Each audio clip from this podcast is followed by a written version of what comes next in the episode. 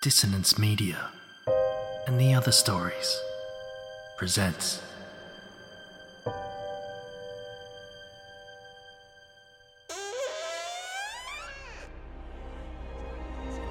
Step into the abyss of After the Gloaming, a gothic fiction podcast that delves into the depths of human emotion, unyielding love, revenge, internal struggles, and restless souls await you in nine haunting episodes where dread, fear, and rare glimpses of eerie happiness linger. Dare to listen on your favourite podcatcher? After the gloaming beckons. Search now, but beware. Innocence will be left behind.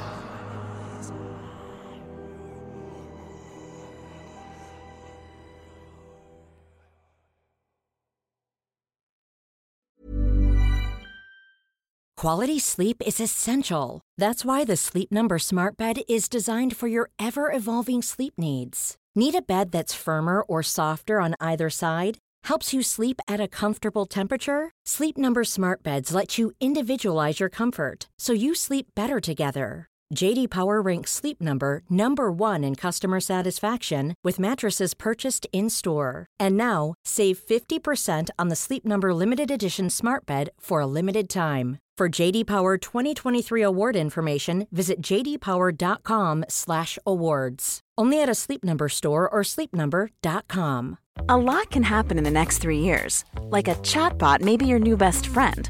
But what won't change? Needing health insurance. United Healthcare Tri Term Medical Plans are available for these changing times. Underwritten by Golden Rule Insurance Company, they offer budget friendly, flexible coverage for people who are in between jobs or missed open enrollment. The plans last nearly three years in some states, with access to a nationwide network of doctors and hospitals. So, for whatever tomorrow brings, United Healthcare Tri Term Medical Plans may be for you. Learn more at uh1.com.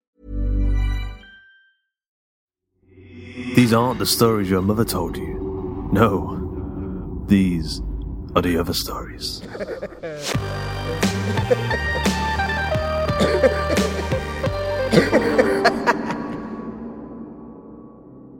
Today's episode is a bonus remaster of an episode we first published all the way back in 2016. We've re-seasoned the meat, plucked out a couple of maggots here and there, and are serving up on a shiny and steamy and fetid platter with brand new narration. Why? Well, after writing and narrating her own Christmas cracker flash fiction episode a few months back, we fell in love with Shara's narration and wanted to give her a full episode. So, without further ado, today's episode is Photoshop Wizard, written by Luke Kondor and narrated by Shara Jahnke.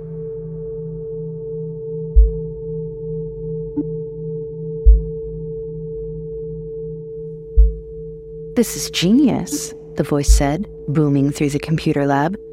Jeremy, you're some kind of Photoshop wizard. Walker winced with every word as if each one were a fork pressing into her ribs. Guys, the teacher, Mr. Dagg, or as he'd prefer you call him, Dave, called to the class. He waved them from their individual Mac workstations. You guys have got to see what Jeremy's working on. It was a small class of eight, all studying for their BTEC national diplomas in graphic design at West Notts College, all trying to avoid getting a real job at McDonald's or Boots or Marks and Sparks, all wanting to escape this dying small town and wend their way to a big city to make their living doing something interesting, maybe even get a tattoo. But Walker wasn't into any of that. She simply enjoyed the manipulation of imagery. She would lose herself at her computer for hours at a time, headphones plugged into her ears playing the latest drone core tracks, tapping and clicking on the keyboard as if she were born to do it.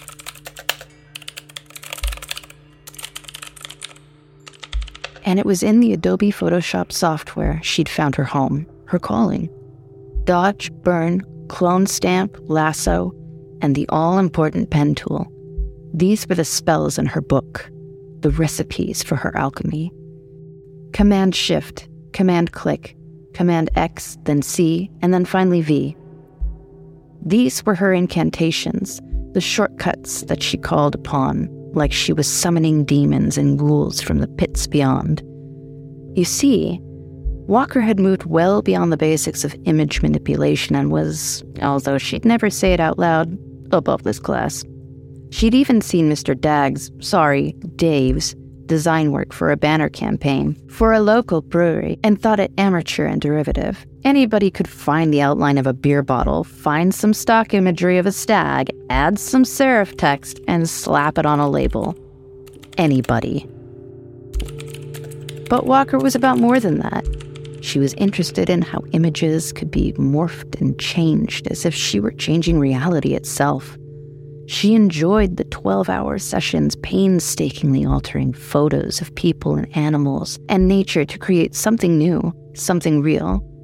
As if by removing the initial context of association and reducing elements to the abstract, she might be able to bring out raw emotions in her audience.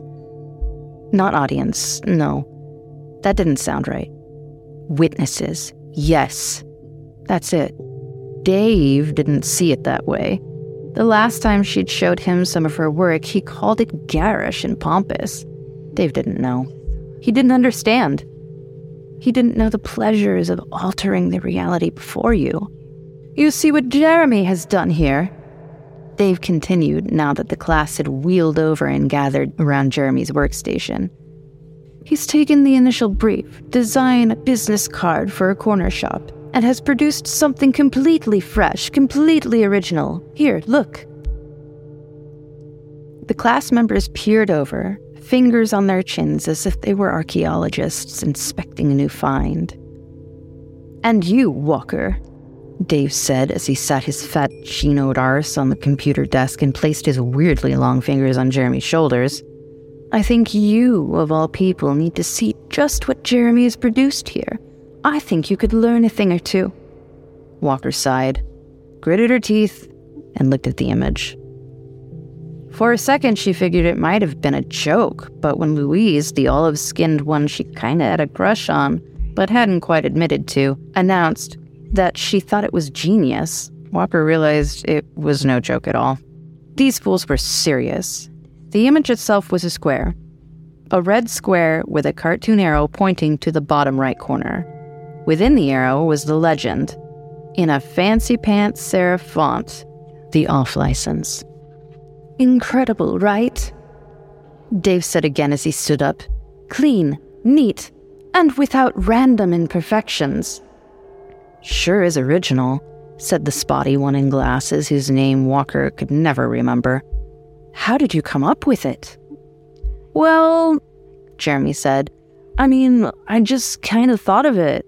I guess you could say kind of, you know. Came to you? Walker said, predicting the predictability of Jeremy's sentence. Yeah, sure, that's it. He smiled that milk shop grin and seemed genuinely proud of what he'd done. Like I said, Dave continued, a real natural, a Photoshop wizard. Words escaped Walker's mouth before she knew what she was saying. It must have been something rotten, though, because silence took the room and the class looked at her. And the words came again. You've got to be fucking kidding me, she said, louder this time. Here we go again, said Glasses, turning away. No, Walker said, standing, feeling her head grow warm and her fingers shake. This is fucking basic bullshit, and you're all gobbling it up like piglets at Mr. Dagg's teats. Please, the teacher said. Call me Dave. He stood up, his distended belly almost pressing through his pre marked vest top and into Jeremy's cheek. And if you have a critique, Walker, then I think you should keep it to yourself because I think, and correct me if I'm wrong, class, but we're all tired of your. your. your foo foo. Suddenly, Walker didn't feel right. She pressed her fingers to her face and felt her gorge rising, readying to pop. Heat seemed to fizzle in her brain as if there were pockets of air trapped in there. Soon enough, the class began to spin. Their faces stretched and glistened like paint running in heat lamps, their eyes turning to long streams of white and black. The paint began to spin as if a plug had been pulled, and they were all being sucked into a whirlpool and down the drain. Walker's skull felt heavy on one side, as if Several unseen hands were pulling her downwards, yanking her by some invisible string, pulling her head to the desktop.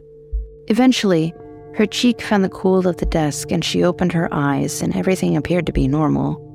The class were looking at her like she was something repulsive, crazy, insane. She stood up straight, holding her head. Are you okay? Dave said softly. I'm fine. I'm fine. I just have to go to the bathroom, please. Are you sure? He said, genuine concern in his voice. Want me to call the nurse? No, Walker said, as she turned for the door. Please, I'm fine. I just need a moment, please. She ran to the door and stepped out, hearing as two of the students laughed. Time of the month, one of them said. Boy, that's rude, said Louise.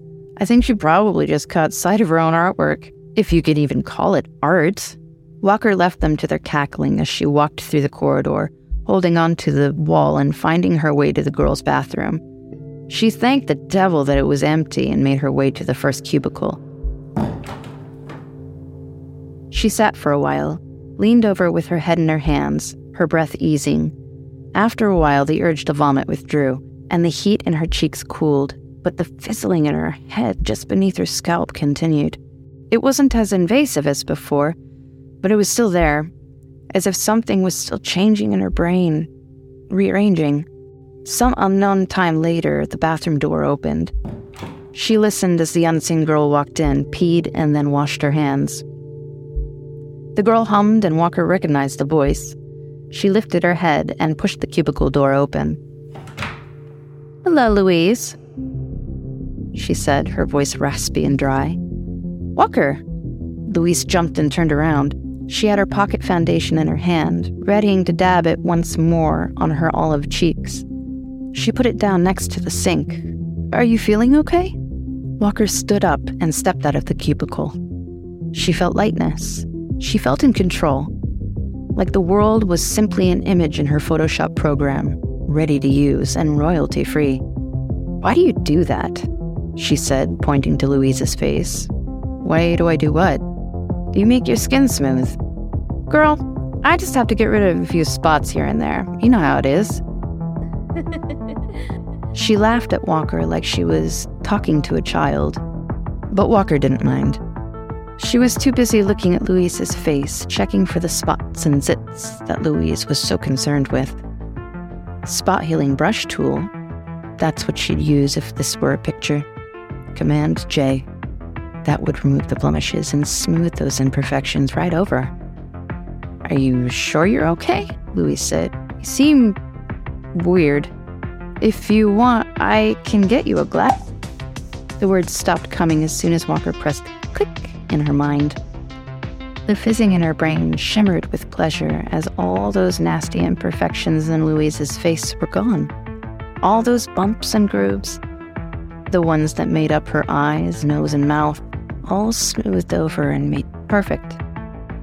Louise slumped to the floor, screaming and suffocating somewhere beneath the featureless face as Walker stepped over her jerking body. Walker walked through the campus, seeing most of the classrooms now empty. Through the windows, she saw it was dark outside. Most of the classes would have ended now. That was ideal. Perfect. She found her way back to the computer labs and found only one Mac still on, at the far corner of the class by the whiteboard. Walker, Mr. Dagg said as he stood up. I didn't realize you were still here. Look, I'm glad you are. I've been meaning to talk to you. Walker stepped towards him, feeling her mind fizz, becoming excited. You might want to take a seat because I haven't got good news for you. Mr. Dagg, that was his name, but he was so obsessed with people calling him Dave. Why? What made him want to be called Dave so badly? It's about these end of year designs you've submitted. I mean, they're all wrong. You really foo fooed the bed on this one. Walker? Are you listening? Dave, you want it so bad? Well, here you go. The text tool. But what font? He'd probably like something basic. How about Comic Sans? And with that, she clicked in her mind. Walker, are you still fit? Ow! What the? He pressed his fingers to his face, felt the text emblazoned above his eyebrows. It was squared and cropped neatly on his forehead. Did you. Did you do something to me? He said, stepping back and crashing into the whiteboard. Now then, Walker thought. And about those weirdly long fingers. Let's crop those out. With ten little clicks in her mind, Dave screamed and fell to the floor, looking upon his half fingers with confusion and terror. You're too abstract, Walker said out loud. You don't like that. You like things simple, right? Clean, neat design. So let's get to work, shall we? Using all those tools in her spellbook, all the shortcuts in her book of alchemy, Walker clicked, clicked, and clicked. She cropped out the limbs, burned and dodged the complexion, used the pen tool to lasso that distended belly of his, and free transformed inwards. The same with all those curves and joints that littered his form. Please! Dave squealed with what little of a mouth he had left. Jesus Christ, please don't! That's enough of that. Walker thought as she used her handy spot healing brush tool to smooth over his mouth. It was a long process, and before she knew it, the sun was rising and lighting up the classroom. It wouldn't be long before the first of the morning's classes started to arrive. But it didn't matter. Walker was done now. She'd submitted her work and was sure it was exactly as the teacher wanted. It deserved an A and nothing less completely perfect and simple, a pink cube, clean lines, without imperfection, and with that faithful Comic Sans font at the top. It had that lovely calling card motto Call me Dave, it said. Call me Dave.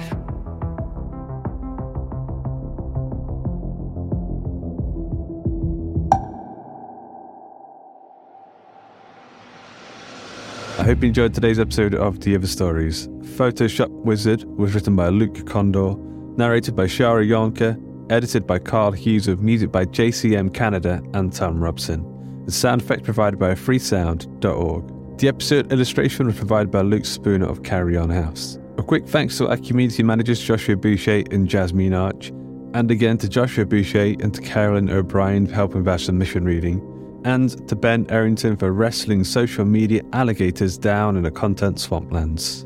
Luke Kondor, me, make stuff, and you can find more of my stuff at lukekondor.com. You can buy my latest book, My Dog Shits Cash, and you can follow me on Instagram and Twitter at, at Luke of Condor. Shara Jahnke is a quirky, enigmatic Lalakesiac who lives in beautiful Eugene, Oregon. When she's not fashioning medical products to rescue your squishy brains, she's using her own to plot new story ideas, own her archery skills, play video games, and occasionally lose herself in paralytic fits of existential dread. Don't we all? She's accompanied by her danger noodle, Silas, who whispers award winning story ideas in her ear every night and graciously allows her to keep all the credit. You can find Shara on Instagram at, at Zellezra and on Facebook at Shara Dene Jahnke. The Other Stories is a production of the Story Studio Hawk and Cleaver and is brought to you with Creative Commons Attribution Non Commercial No Derivatives License. That means don't change it, don't sell it, but by all means share the hell out of it. Until next time. Even when we're on a budget, we still deserve nice things. Quince is a place to scoop up stunning high end goods for 50 to 80% less than similar brands. They have buttery soft cashmere sweaters starting at $50, luxurious Italian leather bags, and so much more. Plus, Quince only works with factories that use safe, ethical, and responsible manufacturing. Get the high-end goods you'll love without the high price tag with Quince. Go to quince.com/style for free shipping and 365-day returns.